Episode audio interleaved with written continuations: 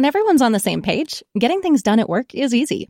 Make a bigger impact at work with Grammarly. Grammarly is your secure AI writing partner that allows your team to make their point and move faster. You can even save time by going from spending hours editing drafts to just seconds.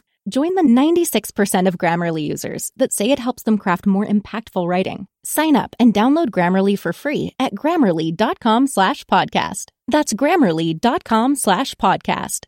Easier said, done. אתם עם SBS בעברית.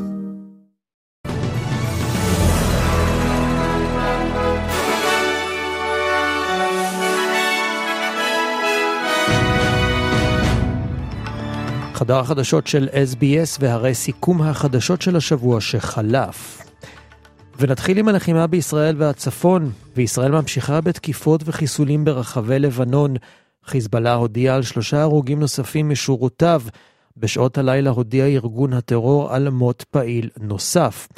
תחנת הטלוויזיה הקטרית אל-ג'זירה דיווחה כי כטב"ם ישראלי תקף רכב באזור א-נקורה בדרום לבנון. במקביל לערוץ הטלוויזיה הסעודי אל-חדאת דיווח כי יעד התקיפה הוא אישיות בכירה בחיזבאללה.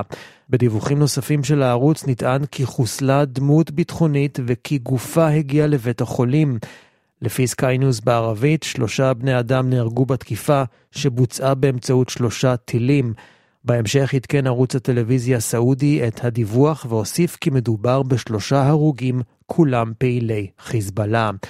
מפרוץ המלחמה הודיע חיזבאללה על 226 הרוגים. ונשיא ארצות הברית ג'ו ביידן אמר לעיתונאים כי הוא מקווה שתושג עסקה להפסקת אש בין ישראל לחמאס עד תחילת חודש הרמדאן, שיחל בעוד מעט יותר משבוע. אבל לדבריו הם עדיין לא שם.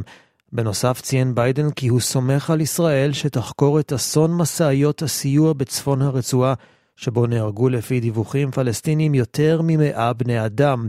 האירוע התרחש ביום חמישי, ולפי תחקיר ראשוני של צה"ל, מרבית ההרוגים בתקרית מתו כתוצאה מדוחק או דריסה של נהגי משאיות הסיוע לאחר שהתנפלו עליהן.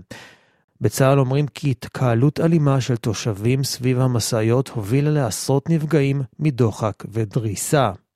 הנשיא ביידן הכריז עוד כי וושינגטון תצניח ברצועה סיוע הומניטרי. לדבריו הסיוע שנכנס לעזה לא קרוב להיות מספיק, ושארצות הברית תפעל בכל דרך להכנסת כמויות סיוע גדולות יותר. לדבריו הוא מנסה להשיג עסקה להפסקת אש מיידית בכדי לאפשר סיוע נוסף. ודובר צה"ל, תת-אלוף דניאל הגרי, השתתף ביום שלישי בכנס בבנייני האומה בירושלים והתייחס למטרות המלחמה בעזה.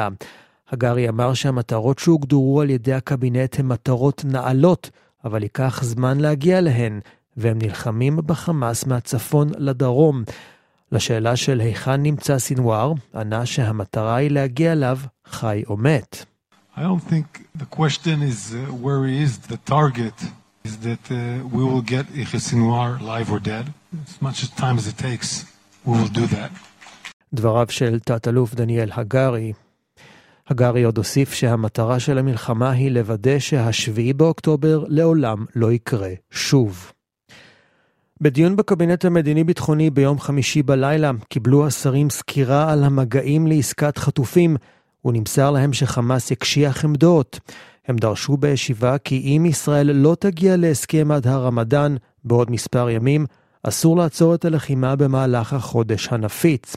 נאמר לשרים כי יש לישראל קווים אדומים, וכעת ממתינים לתשובת חמאס, שמתמהמה סביב מספר סוגיות קריטיות, בהן שמות חטופים חיים שארגון הטרור מסכים לשחרר במסגרת העסקה. לאחר שתשובה על אותן סוגיות תתקבל, כנראה שתצא משלחת ישראלית נוספת לדוחה בירת קטר, בתקווה שהדבר יקרה כבר בתחילת השבוע הבא. המשלחת שכבר חזרה מקטר סיימה למעשה את עבודת התשתית לעסקה ומוכנה לחזור לשם כאמור בשעת פקודה. אך לשרים נמסר כי לפחות נכון לשעה זו, חמאס וישראל לא מתקרבות להגיע להסכמות. ועד כאן סיכום החדשות השבועי מישראל והעולם. לעדכוני חדשות נוספים, בקרו באתר החדשות של SBS באנגלית.